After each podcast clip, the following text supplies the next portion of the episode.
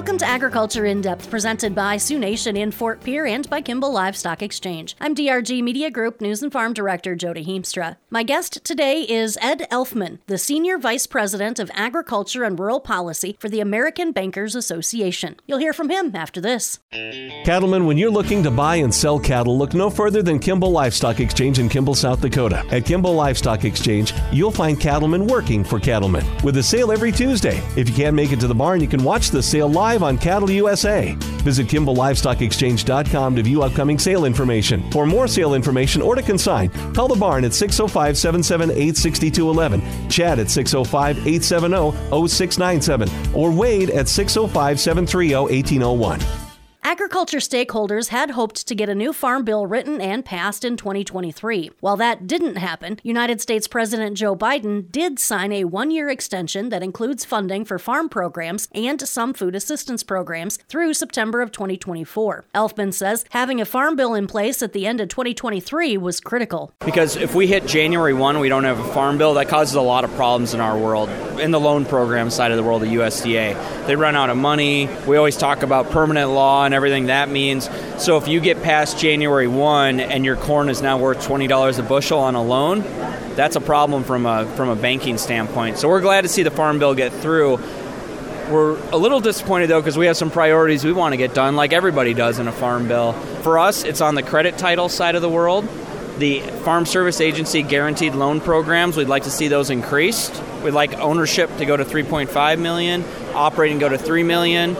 Why? Ag costs more. Every single year it costs more, and we need those guaranteed programs to reflect what the agricultural environment actually looks like. And additionally, and leads into my second thing we care about, on the beginning farmer side of the world, it's harder and harder to buy that first piece of property. So if our guaranteed loan programs have higher limits and better reflect what ag looks like, it makes it easier for our beginning farmers to obtain that credit they need to get into farming and ranching and go from there. The other thing on the beginning farmer side of the world 50 years ago, your family put the farm in a trust.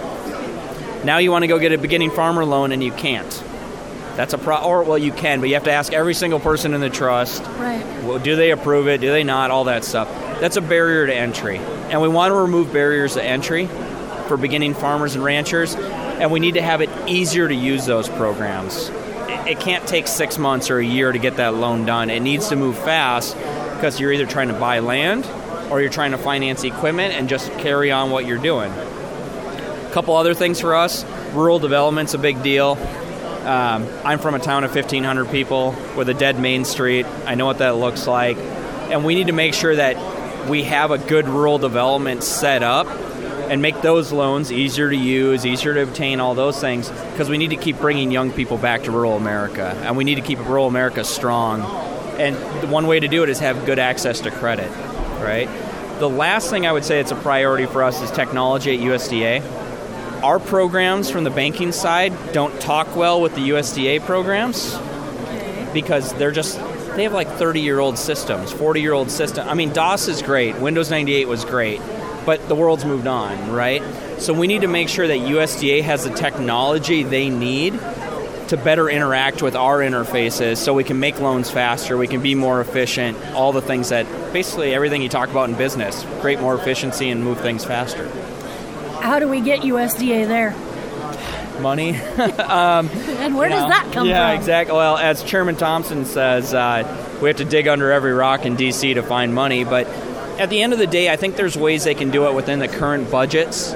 It's really reallocating and making sure that funds go where they need to go, right? That it goes to the right people, that it goes to the right departments. Um, there's some programs that are really underutilized that are well funded, and then there's some that are overutilized and underfunded. So we just need to balance that out at the end of the day. We're not offering specifics from the banking standpoint because that's Congress for Congress to figure out, but we are supportive of figuring that solution out. Interest rates, is that impacting? And if so, how is that impacting what you and the bankers are able to do and willing to do, especially with some of these beginning farmers? You know, you're, you're not getting in at those sweet interest rates anymore. Yeah, I mean, the rising interest rate environment is an interesting thing for us to work through. Um, it is what it is, right? There's only so much we can do about it. But we are working and have worked with some others on a piece of legislation called the ACRE Act, Access to Credit for Our Rural Economy Act. What that would do is remove the taxation on farm taxation on income earned from interest. It's not a great bumper sticker, but that's what it does. Um, on farm real estate, rural housing, and aquaculture.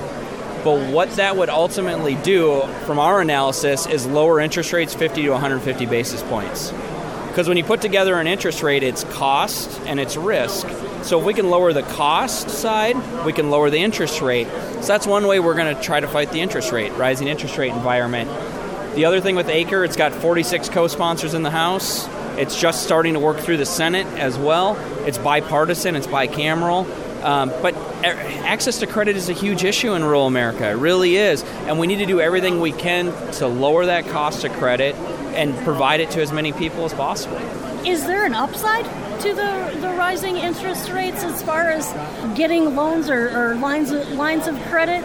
Or is it very dependent upon each individual operation and what you're doing? It's dependent on your individual operations and your individual banks, right? Every single bank operates differently. And changes CD rates if you want to keep money in, in a bank and different things like that.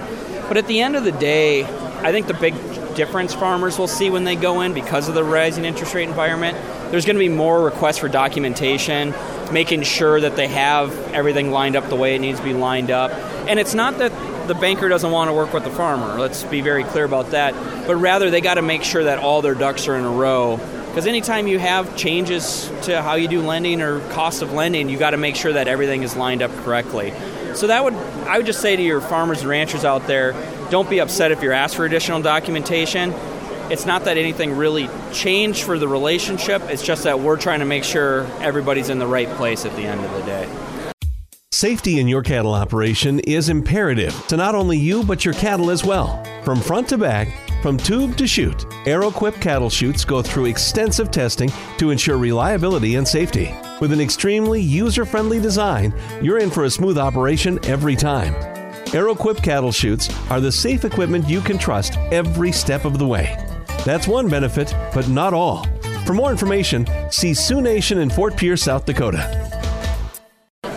Are you seeing a difference in how some of the smaller, independent, locally owned banks are able to function through the interest rates and, and things versus maybe some of the larger, bigger banks that are more national? Or is, is it, you know, a bank's bank and y'all just got to do it? Again, every bank operates differently. They operate in different networks. Um, I think the big thing is you have to tailor to your situation and where you are. Um, I mean, if you're in heavy dairy country, and milk prices change, that's a lot different than if you're in corn country and corn prices change, right? So every bank always operates within their area, and this is just another thing we have to work through. Um, larger institutions have some issues they have to work through. Smaller institutions have issues they need to work through. At the end of the day, it's it's making sure that we can provide credit to our customers in the way that helps them the most. Is it important, and if so, how important is just that general relationship between a producer and their banker. Just being able to sit down, have a cup of coffee, and you know, and, and chat. Is that still important in in this digital modern day and day and age? I think it's more important than ever before. Um, you know, we always joke. There's the six C's of credit, but there's also the three C's of credit: communicate, communicate, communicate. Right. So farmers and ranchers need to make sure they're talking to their lender and they, they understand each other and what they're trying to do. Um, a banker wants to know what's going on on your operation so they can anticipate anything that might happen in the future, but also making sure that you are set up for success at the end of the day, right? So I would say it's more important than ever to go in and talk, especially if you want to make any change. You want to build a new grain bin, you should go probably talk to your banker and make sure it fits the big the overall plan, right? And that's probably the big change we're going to see over the next couple years here is, and we have seen for a while, farmers becoming better business managers. And as better business managers, you have to make sure those lines of communication are open so that everybody's on the same page. Um, go to any of your favorite publications, and one of the articles they have almost every month how to build a team around the farmer, right? And the banker is always one of those team members.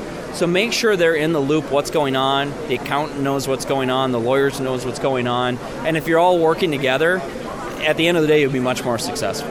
We've touched on um, new farm getting credit and things in for new farmers trying to get in.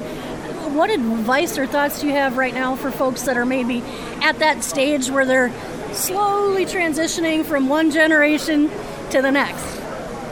I would say if you can find someone to work with in the future, that's great. Try to try to help that next generation.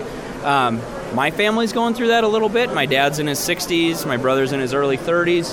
Um, they're working together trying to figure out what that is. Have a good succession plan, clearly in writing.